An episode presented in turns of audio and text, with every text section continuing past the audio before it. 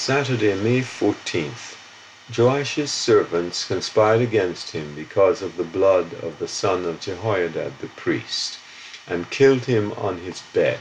So he died, and they buried him in the city of David, but they did not bury him in the tombs of the kings. 2 Chronicles 24 25.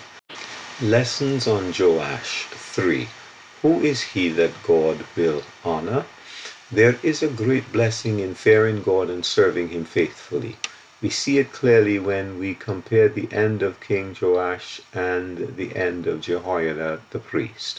Jehoiada lived 130 years, and by that time it was clearly a sign of the approbation of God. Joash lived only 47 years. A conspiracy was orchestrated against Zechariah, son of Jehoiada.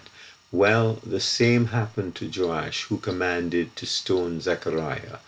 Joash was killed by two of his servants, Zabad or Jozabkar, which means a giver, or Jehovah is rememberer, and Jehozabad, Jehovah is endower.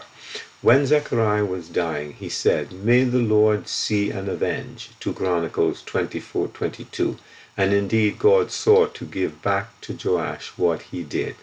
Finally, we see that Joash was not buried in the sepulchres of the kings, but who was buried there? Jehoiada. They buried him in the city of David among the kings. Why? Because he had done good in Israel and toward God and his house. 2 Chronicles 24 16. And God honored him. Our Lord Jesus has said, If anyone serves me, the Father will honor him. John 12 26. God will always honor those who serve his Son faithfully. God will render to each one according to his works. Romans 2 6. This is why, based on the same principle, for God is the same and does not change, Jehoiada was honored and not Joash. And so there is a reward and a blessing for all those who do good toward the house of God and the people of God.